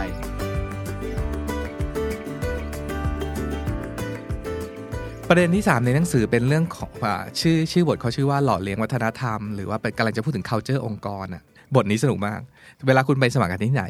แล้วเขาบอกคุณว่า ที่นี่นะน้องเราทำงานกันแบบครอบครัว หนังสือบอกว่า น้องครับ ให้รีบวิ่งหนีไป ถ้าใครพูดกับคุณอย่างนี้ บริษัทไหนที่พูดกับคุณอย่างนี้ว่า บริษัทคือครอบครัว แปลว่าเขากำลังจะไวโอเลตหรือกำลังจะแบบว่าเอ่อขโมยเวลาครอบครัวคุณมาเป็นครอบครัว ให้บริษัทเป็นครอบครัวแทนเนาะเราทุกคนมีครอบครัวอยู่แล้ว เราไม่นิดบริษัทมาเป็นครอบครัวของเราอีก ก็บอกว่าสิ่งนี้มันทำงานกับ mindset ของเรา คือเมื่อไหร่ก็ตามที่คนพูดว่าครอบครัว คือเราพร้อมที่จะทุ่มเท แล้วก็แบบเอ้ยทำอะไรก็ตามแบบได้ทุกอย่างเลย เพื่อครอบครัวของเราเนาะเออเพราะฉะนั้นถ้าเจอเจ้านายคนไหนที่อยู่มาวันหนึ่งตอนเช้าว่าเฮ้ยทุกคนแบบยินดีต้อนรับเข้าสู่ครอบครัวบริษัทของเราเนาะวิ่งเลยพี่น้องใช่วิ่งวิ่งวิ่งวิ่งหนีเออคือเขากำลังจะมาหลอกคุณแล้วก็เทคผลประโยชน์จากการแบบว่าให้คุณมองเขาเป็นครอบครัวให้อืมให้แบบให้ให้มีแต่ให้ให้ให้อะ เอออันนี้จริงมาก ๆ เลยอะ แล้วหนังสือก็แนะนำว่าแม้กระทั่งเจ้านายเองอะให้มองว่าอย่างที่พูดไปตอนแรกเนาะให้มองบริษัทเป็น Product เป็นสินค้าชนิดหนึ่ง เราก็แค่ภูมิใจในการที่จะมา build Product สร้างผลิตภัณฑ์นี้ร่วมกัน มันคือที่ทำงานแค่นั้นมันไม่ใช่ครอบครัว อืมอืมผมชอบอีกประเด็นหนึ่งที่อยู่ในบทนี้เนอะคือเขาบอกว่าคำพูดของเจ้าของอะมีน้ำหนักมหาศาลเออเออ คือบางทีบางทีอ่าในฐานะเราที่เป็นแบบเจ้าของแบบธุรกิจบางอย่างเหมือนกันเนาะ เออเจ้าของเนี่ยมักจะมีไอเดียไอเดีบัยนเจิดอยู่ตลอดเวลาใช่ป่ะเออ แล้วสิ่งที่ลูกน้องกลัวและเกลียดมาก ๆเหมือนกันคือ เกลียดไอเดียของเจ้าของที่ผลิตมาวันละสิบยี่สิบไอเดียเนี้ยแล้วแบบว่าแบบมาเล่าให้ฟังอยู่นั่นแหละอะไรเงี้ยแล้วคาดหวังอะไรจากกูอะอะไรเงี้ยคือพูดประเด็นเนี้ยฉันมั่นใจเลยนะ ฉันมั่นใจมากๆว่า คนที่เป็นลูกน้องทุกคนจะต้องเคยเจอและขำกับสิ่งนี้อืมประโยคนี้เลย เฮ้ย พี่มีไอเดียว่ะ เราทำสิ่งนี้กันดีกว่า อันเนี้ยคือสิ่งที่ที่เกิดขึ้นกับทุกที่ตลอดเวลา ดังนั้นฝากไปถึงเจ้านายทุกคนว่าการที่คุณพูดแบบเนี้ยลูกน้องมันเครียดนะโว้ยเอออมคือบางทีแบบไปสร้างความเครียดให้เขาโดยที่ไม่ได้ตั้งใจเนาะคือ คือเหมือนแบบบางทีเจ้านายก็อาจจะแบบแค่ชวนคุยอะแต่การแค่ชวนคุยเนี้ยมันไม่ใช่การแค่ชวนคุยสำหรับลูกน้องสำหรับลูกน้องอะเขาจะ interpret message นั้นว่า นี่คือเขาจะเป็น KPI ใหม่ของเขาหรือเปล่าใช่นี่จะเป็นเป้าหมายบริษัทในไตรมาสหน้าหรือเปล่าใช่นี่จะเป็นสิ่งที่เขาจะประเมินตอนปลายปีถึงผลงานเขาด้วยหรือเปล่า และนี่คือสิ่งที่คุณซึ่งเป็นเจ้านายกำลังจะไป interrupt งานที่คุณเป็นคน create หรือสั่งน้องไว้ก่อนเอง ให้เขาถอนตัวออกมาจากงานชิ้นที่แล้ว มาทำงานสิ่งใหม่ หรือไม่ก็ไม่รู้อืมอืมอืมในหนังสือมีวิธีแก้กับประเด็นนี้ด้วยนะ ก็คือบอกว่าไปหากระดานหรือที่ที่หนึ่งอืมจะออนไลน์ออฟไลน์ก็ได้ไปโพสต์หรือไปเขียนทิ้งไว้ไออืมไอเดียคุณเนี่ยแหละอีเจ้านายทั้งหลายจงฟัง ไปเขียนไอเดียใหม่ๆ ต่อท้ายไอเดียเก่าๆของคุณเองที่คุณ create ไว้แล้วล่ะแล้วบ่มหรือทิ้งมันไว้สักประมาณตามคิวมันอะเมื่ออะเวลาอาจจะผ่านไป 2 สัปดาห์หรือ 1 เดือนก็ตาม มันก็มี 2 แบบเนาะแบบที่หนึ่งคือ คุณเจ้านายคุณได้ลืมไอเดีย ที่คุณแบบว่าบรรเจิดขึ้นมาแล้ว คุณลืมไปแล้ว กับ 2 คือ คุณยังอินเนี่ยมันในตลอด 2 สัปดาห์หรือ 1 เดือน ก็ก็เห็นได้ชัดว่าคุณก็เลือกทำอันที่คุณอินสิมันก็จะมีอันที่คุณลืมไปมันเป็น just an idea ดังนั้นอย่าเอาไอเดียของเจ้านายไปโยนใส่ลูกน้อง สิ่งที่ผมชอบอีกอย่างหนึ่งในในตอนวัฒนธรรมองค์กรเนี่ยคือคือ เขาพูดถึงเรื่องกฎห้องสมุดโอ้ยชอบมากชอบมากชอบมากใช่ไหมเออเออคือคืออันเนี้ยมันน่าจะต่อเนื่องจากการที่แบบหลาย ๆ หลาย ๆ จุดที่พูดถึงเรื่องเวลาในที่ทำงานเนาะแล้วก็เขาบอกว่าที่ทำงานที่เบสแคมป์เนี่ยมันจะดูเงียบเหมือนกับเป็นห้องสมุดเลย เพราะว่าสิ่งที่เขาต้องการให้ให้คนมาทำงานในออฟฟิศอะคือให้สถานที่ที่เขามีสมาธิในการทำงาน ได้เต็มที่ที่สุดและช่วงเวลายาวนานที่สุดเท่าที่จะเป็นไปได้ พี่นิดจำเรื่องหนึ่งได้ไหม พวกเราอะมีอยู่ช่วงหนึ่งที่บ้าคลั่งกันมีออฟฟิศแบบ Open Space Office อืมแล้วก็มันก็เก๋มากเลยก็ก็ฉันดู YouTube มา ฉันก็ดู Google มาเหมือนทุกคนนั่นแหละ แล้วก็อยากมีออฟฟิศแบบเนี้ยต้องมีอะไรหนึ่งโต๊ะปิงปองอืมอืมอืมต้องมีแบบว่าเออเบียร์ฟรี ต้องมีห้องโล่งๆ ที่แบบว่าไม่มีที่นั่งประจำแล้วเราก็จะแบบ search แล้วก็อยากทำออฟฟิศให้เป็นแบบนี้ แต่ในหนังสือของของคุณเจสันคุณเดวิดอะจะพูดว่า เออที่ทำงานแบบนั้นอะมันไม่สร้างสรรค์ การทำงานจริงๆหรอกนะ คนเราทุกคนต้องการความเงียบๆแบบห้องสมุด คือต้องการความสงบแบบเราเรา create บรรยากาศที่ทำงานแบบห้องสมุดกันดีกว่า ให้ให้คนเราต้องการความเงียบในการทำงานเนาะเรานึกถึงที่ co-working space ที่เราไปเช่าทำกันนะพี่เนทใน co-working ที่เราไปเช่าเนี่ยมันมีมันมีแบบเหมือนห้องโล่งๆ แล้วก็มีห้องออฟฟิศของใครของมัน แล้วมันก็มีสิ่งสิ่งหนึ่งที่เรียกว่า phone booth ก็คือเอาไว้เอาไว้สำหรับโทรศัพท์เงียบๆ เนาะ ปรากฏว่า phone booth อะมักจะเป็นสิ่งที่เต็มก่อน เพราะคนจะเข้าไปนั่งทำงานกันในนั้น แล้วโฟนบูธนะครับ จะมีป้ายแปะเอ่อแจ้งไว้ตลอดเวลาว่า อย่าใช้เกิน 15 นาทีนะใช่เพราะว่าคนน่ะต้องการจริง ๆ แล้วว่าคนไปใช้แบบเอ่อ co-working space เนี่ย คนก็ยังต้องการที่ที่เงียบที่สุด แล้วก็ไม่มี distraction ที่สุดอยู่ดีใช่เออประหลาดดีเรื่องเนี้ยตอนหนังสือเรื่องนี้คลายคลายแบบว่าปมนี้ฉันมากเลยว่า เราต้องการที่เงียบๆในการนั่งทำงาน แล้วอย่าบอกว่าบริษัทประเภทที่แบบว่ากั้นข้อกเป็น partition นั่นคือเป็นที่ส่วนตัวนะคำตอบคือ psychology มันคืออย่างนี้ เวลาเราทำงานอยู่ใน partition อะ เราจะระแวงตลอดเวลาว่าจะมีใครชะโงกหน้ามาเรียกเราไหม มันจะไม่เหมือนที่ที่เราไปทำงานร้านกาแฟสมมติว่า ร้านกาแฟมันก็อาจจะเกิดเหตุการณ์นี้ คือมีโต๊ะข้างๆคุณแม่พาคุณลูกมาแล้วก็แบบคุณลูกร้องไห้โวยวายอะไรอย่างนี้สมมติว่า แต่อย่างน้อยเราก็ลุกเปลี่ยนโต๊ะได้ เราก็เปลี่ยนที่ได้ เราใส่หูฟังโดยที่ไม่มีใครต้องระแวงว่าจะมีเจ้านายมาสกิดว่าห้ามฟังเพลงในที่ทำงานนะ เราทำอะไรของเราด้วยเวลาของเราได้อะผมชอบอีกอีกอย่างหนึ่งเอ่อในตอนเนี้ยคือคือตอนเออที่ชื่อว่าบอกลาอย่างสงบอืมคือนึกถึงตอนที่เอ่อเพื่อนร่วมงานของเราเอ่อเขาลาออกโดนไล่ออกถูกเลิกจ้างหรือ whatever อะไรเงี้ยนะคือเหตุการณ์การลาออกเนี่ย แน่นอนว่ามันสร้างการซุบซิบนินทาได้ได้เสมอว่าเฮ้ยเขาออกทำไมวะเขาไปทำอะไรผิดเขาแบบว่าโดนไล่ออกหรือว่าไปทำไม่ดีมาหรือเจ้านายแบบทำไมไม่มีเหตุผลไล่ออกอะไรเงี้ยเขาบอกว่าวิธีการที่จะเคลียร์ปัญหานี้ออกไปอะก็คือทำให้เป็นวัฒนธรรมเลยว่าเมื่อไหร่ก็ตามที่มีคนออกไม่ว่าจะเหตุผลใดก็ตามเนาะเราให้คนที่ออกนั้นน่ะเขียนเป็นจดหมายแบบจดหมายอำลา แล้วก็ชี้แจงง่าย ๆ ตรงประเด็นที่สุดเลยว่าเขาออกเพราะอะไรใช่ป่ะแล้วก็ชี้แจงสัก2องสองถึงสามสัปดาห์ก่อนที่เขาจะออกเนาะเพราะว่าเปิดโอกาสให้เพื่อนร่วมงานน่ะได้เข้ามาแบบส่งข้อความอำลาทิ้งท้าย คือมันอยากให้มันเป็นบรรยากาศของมิตรภาพของเพื่อนร่วมงานมากกว่าบรรยากาศของการนินทาซุบซิบอยู่นั่นแหละว่าแบบเฮ้ยเขาออกเพราะอย่างนั้นอย่างนี้ โดยที่ไม่มีใครตอบได้เลยว่าสาเหตุที่แท้จริงคืออะไร จริง ๆ ในในประเด็น culture เนี่ยมีอีกหลาย มีอีกหลายประเด็นที่ที่เจ้าของธุรกิจอยากให้อ่านจริงๆ เพราะมันมัน practical จริง ๆ คืออย่างเช่นแบบ การจ้างคนตั้งแต่จ้างเลยเนาะนั่นคือพี่เนยพูดเรื่องออกว่า เราเราอะดูแค่เรซูเม่หรือแค่สัมภาษณ์กันแป๊บๆ ไม่ได้หรอก มันต้องมีวิธีกว่านั้น เขาก็บอกวิธีละเอียดยิบอะอืมเช่นแบบว่าเป็นการทดลองงานแล้วก็ให้เงินเท่านั้นเท่านี้ หรือเรื่องเงินเดือน culture เรื่องเงินเดือนนี่โคตรหนุกอะ บริษัทเขาสองคนเนี่ยคือตั้งฟิกเงินเดือนตามตำแหน่งประจำไว้เลย เช่น x x x บาทอะสองหมื่นบาทสองหมื่นสองสองหมื่นห้าแล้วก็โพสต์ประกาศแม่งทุกคนเลย คือว่าอืมถ้าคุณอยู่ใน job level นี้ คุณจะได้เงินเดือนเท่านี้เท่า ๆกันอืมทุกคนไม่ต้องมาเข้ามันต้องมาซุบซิบกันว่าใครได้เยอะกว่าใครนู่นนี่นั่นไม่ต้องอะรเงี้ยต่อรอง ไม่ต้องต่อรองอืมเอ่อโบนัสหรือไม่ต้องมี เพราะว่าโบนัสทำให้เกิดความคาดหวังว่าทุกสิ้นปี พนักงานบางคนจะรู้สึกว่า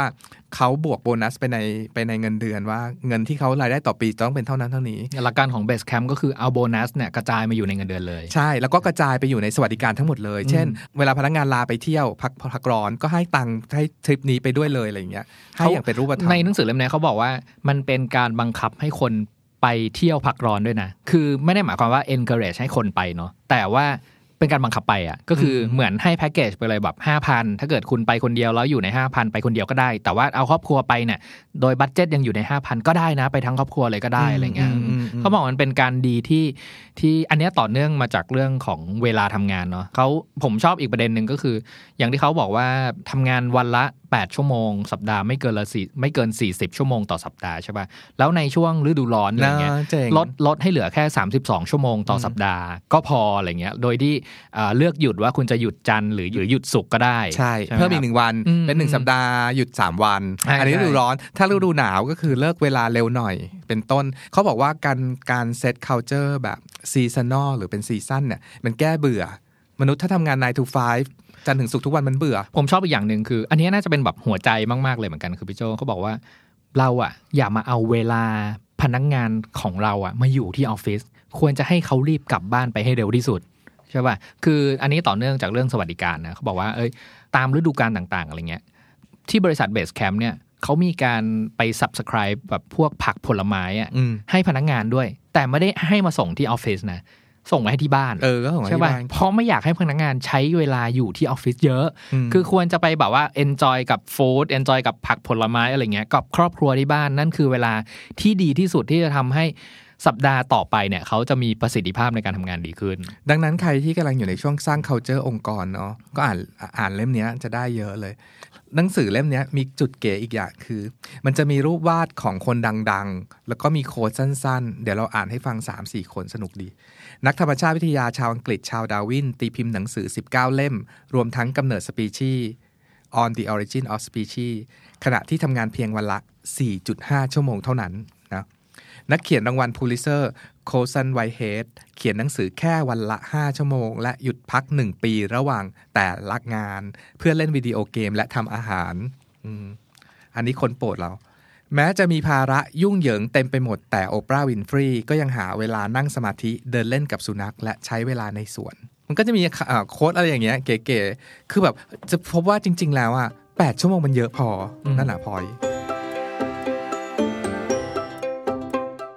ประเด็นที่ 4 มันคือเรื่องอา ชื่อบทมันชื่อว่าชำแหละกระบวนการ มันก็คือหันมาดู process กันหน่อยว่าในในสิ่งที่เราทำกันอยู่เนี้ยมันมันมีข้อผิดพลาดหรืออะไรบางอย่าง สิ่งแรกที่พูดถึงเรื่อง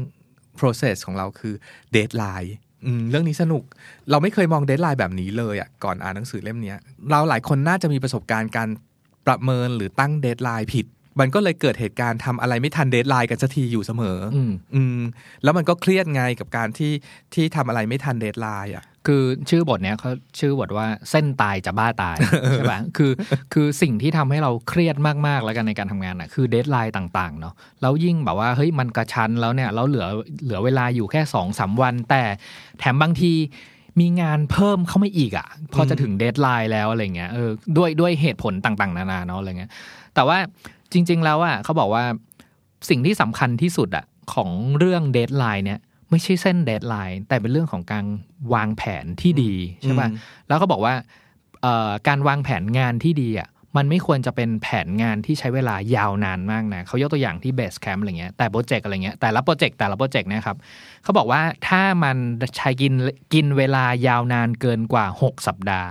แปลว่าการวางแผนของคุณเริ่มมีปัญหาแล้ว เดือนครึ่งอะหลักการพูดง่ายๆแล้วกันว่าคือย่อยย่อยโปรเจกต์ให้ให้อยู่ให้ได้ภายในเดือนครึ่งอะ อืมแล้วก็ใช้คนน้อยที่สุด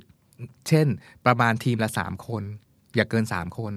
คือคืออนุโลมได้ว่าถ้าจะจะประชุมอะที่เบสแคมป์เขาจำคุณจะเห็นคนนั่งประชุมกันไม่เกิน 3 คนเท่านั้น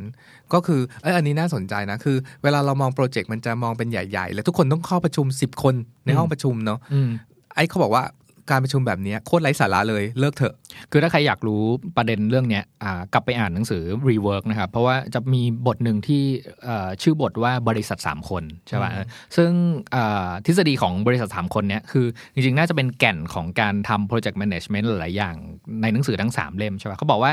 จริง ๆ แล้วว่าสเกลที่เอ่อเล็กที่สุดแล้วก็แบบน่าจะเหมาะสมที่สุดในการทำโปรเจกต์ต่างๆอะ ควรจะมีคนแค่ 3 คนเท่านั้นใช่ป่ะทำไมถึงต้อง 3 คนทำไมเป็น 2 คนไม่ได้ เพราะว่า 2 คนหรือเป็นเลขคู่เนี้ยมันจะเถียงกันไม่รู้จบแล้วใช่แล้วไม่สามารถแบบโหวตให้เป็นเอกฉันท์ได้ใช่ไหมครับ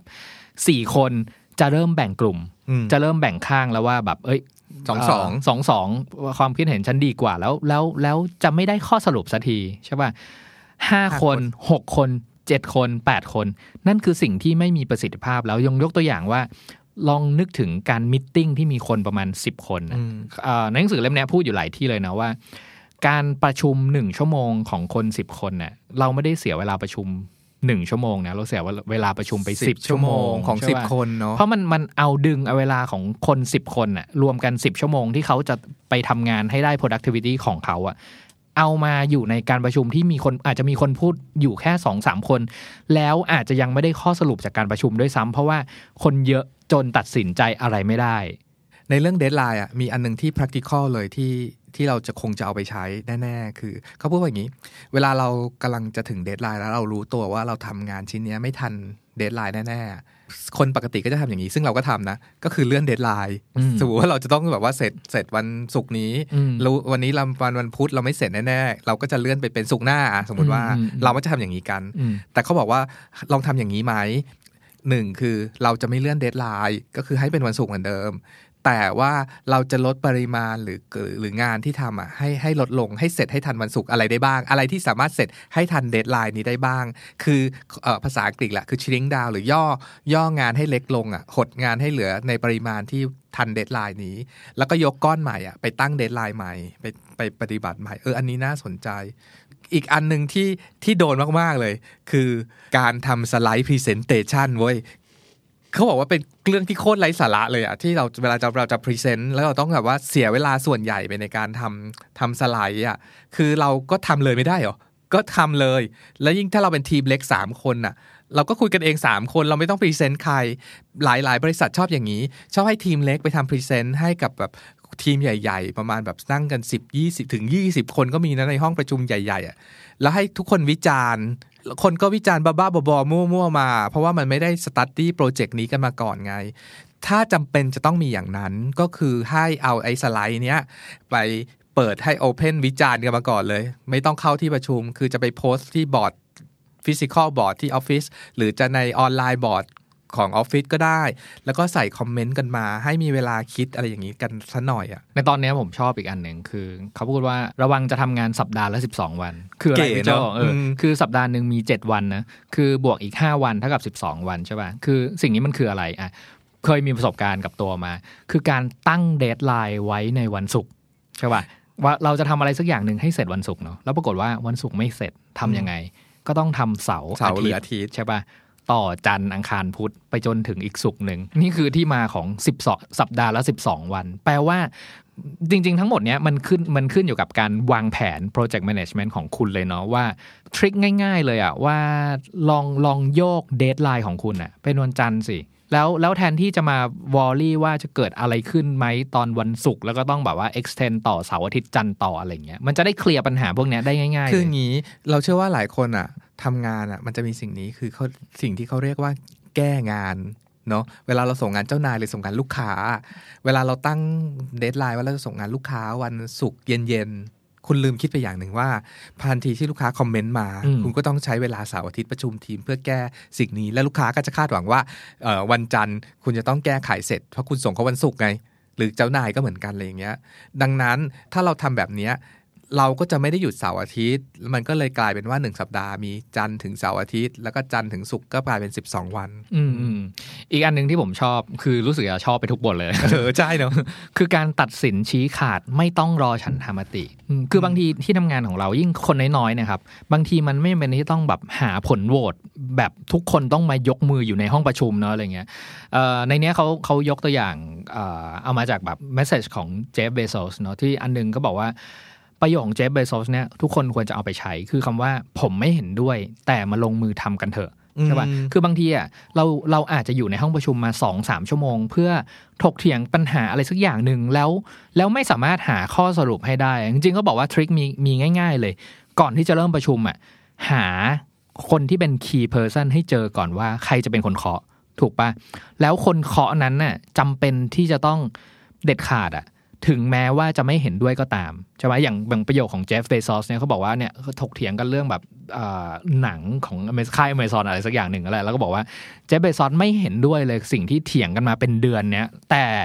แต่เพราะอะไรด้วยความเป็นผู้นำของเขาอะถึงแม้จะเขาจะไม่เห็นด้วยเนี่ย แต่มันหมายความว่าความเห็นของคนอื่น ๆ หรือคนที่เขาเตรียมปั้นโปรเจกต์นี้มา มันโอเคที่จะให้ไฟเขียวให้กับมัน เขาถึงบอกว่า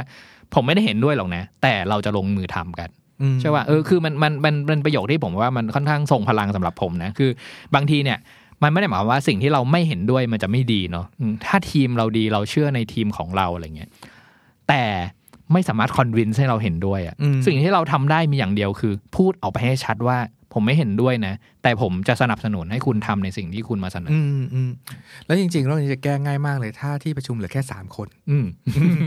มันมันจะโอเคมากๆเลยอะหรือสิ่งนี้จะแก้ง่ายไปอีกคือ ไม่ต้องมีการประชุมคือเอาทุกอย่างมาเขียนใช่โพสต์ให้อ่านใช่แล้วก็ใช่วิเคราะห์กันก่อน คุณก็ไม่ต้องเสียเวลาประชุมสามชั่วโมงนั้นแล้วอะพี่พี่น้องฮะจะบอกตรงนี้เลยว่าพี่เน็ตอินกับเรื่องไม่ประชุมมากๆนะฮะแปลว่า ทุกคนครับอาทิตย์หน้าครับ พี่นัทอาจจะบอกว่าขอยกเลิกขอยทุกกเลิกประชุมประชุมทั้งหที่มดมีมาเลยนะครับคือใช่ถ้ามีอะไรเนี่ยส่งเมลมาไปโพสต์ในบอร์ดนู้นนี้มาเดี๋ยวจะตามไปอ่านให้ครับไม่ต้องเสียเวลาประชุบมอกกันบอกนะจุดนี้เลยว่าณจุดนี้ถ้าใครรู้จักพี่โจพี่เนทแล้วก็ทำงานอยู่ด้วยกันเลยอย่างเงี้ย ต่อไปฉันไม่ประชุมกับพวกแกแล้วนะส่งส่งอเจนดามา แล้วก็เมลมาว่าต้องการอะไร เพราะฉันจะยึดทฤษฎีการทำงานแบบนี้แล้ว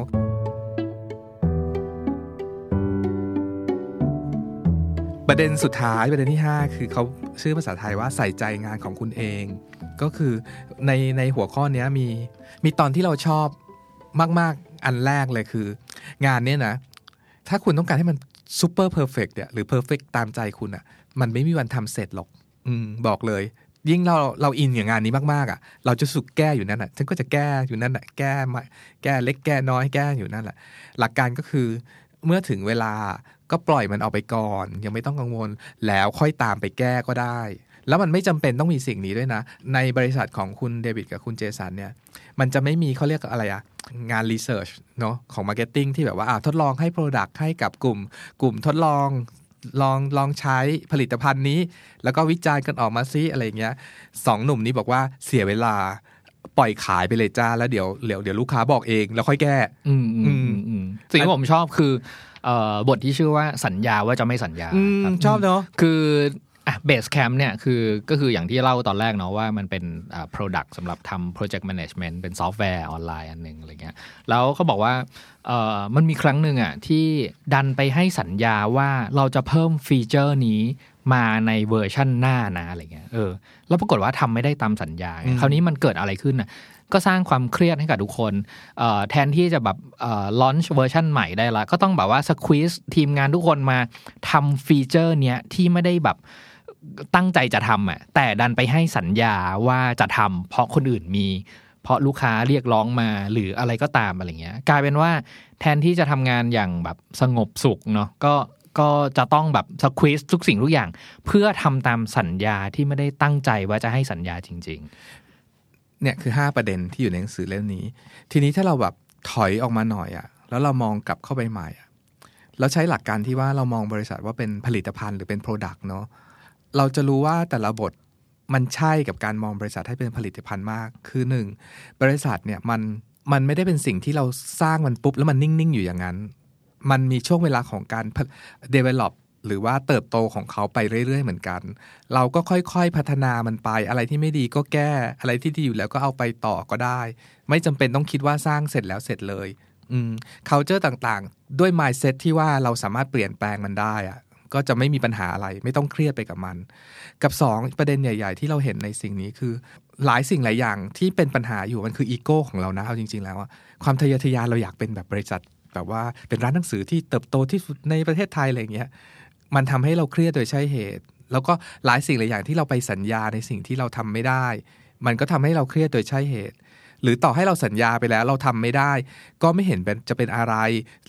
คำง่าย ๆ ก็คือช่างแม่งบ้าง อืม มันไม่ไม่มีถามหน่อยว่ามีใครตายกับสิ่งนี้ไหมอะไรอย่างเงี้ยๆอืมอืมอืมมันคือหนังสือที่หล่อหลอม mindset ของเราใหม่ ว่าถ้าเราอยากจะสร้าง องค์กรหรือทีม ไม่ว่าคุณจะเป็นเจ้าของเป็นผู้จัดการหรือเป็นเอ่อหนึ่งในทีมเวิร์กของที่ทำอยู่เนี่ย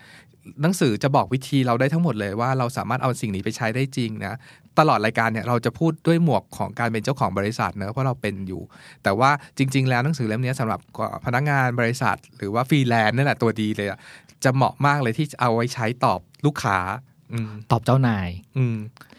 คือหนังสือเล่มเนี้ยครับ it doesn't have to be crazy at work นะครับพี่โจ จริง ๆ แล้วว่าตอนที่กำลังตั้งไข่อยู่อะชื่อหนังสือที่เป็นชื่อโปรเจกต์เขาคืออะไรรู้ไหมอืมมันชื่อว่า The Calm Company อ๋อเหรอคือบริษัทที่สงบสุขอืมใช่ป่ะ คืออยากปิดท้ายด้วยการที่เอ่อดูที่ปกหลังของหนังสือเลย เพราะว่าผมไปอ่านบล็อกเขามาแล้วกันบล็อกของคุณเอ่อเจสันคุณเดวิดเนี่ยเขาบอกว่าหนังสือเล่มเนี้ย ถ้าคุณไม่ต้องเปิดอ่านเลยอะแค่อ่านแค่หน้าปกกับหน้าหน้าหลังอะคุณก็ได้สิ่งที่ต้องการจะบอกไปทั้งหมดแล้วเนาะแล้วหน้าหลังของเขาก็บอกว่า วิธีการทำงานที่สงบสุขอะมีอะไรบ้างทำงานวันละ 8 ชั่วโมง 40 ชั่วโมงต่อสัปดาห์ มีเวลาส่วนตัวเต็มที่จังหวะก้าของวันที่กำลังสบาย ไม่มีงานวันเสาร์อาทิตย์ ประชุมน้อย ไม่ต้องเร่งรีบกระหืดกระหอบ deadline ที่ทำได้จริง ไม่ต้องรีบตอบกลับโดยที่ไม่คิด มีเวลาไตร่ตรอง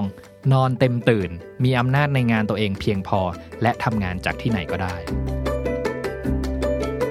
Readery Podcast จะอัปเดตหนังสือที่น่าสนใจให้คุณทุกวันศุกร์ ถ้าใครมีเล่มไหนอยากแลกเปลี่ยน คอมเมนต์เพิ่มเติมหรือติด Hashtag Readery Podcast ได้นะครับ เราเชื่อว่ามีหนังสือดีๆ อีกมากมายรอให้อ่านอยู่เสมอ ติดตาม Literary Podcast ได้ทางเว็บไซต์ The Standard Podcast Player ที่คุณใช้ Spotify SoundCloud และ YouTube The Standard Podcast. Eye opening for your ears.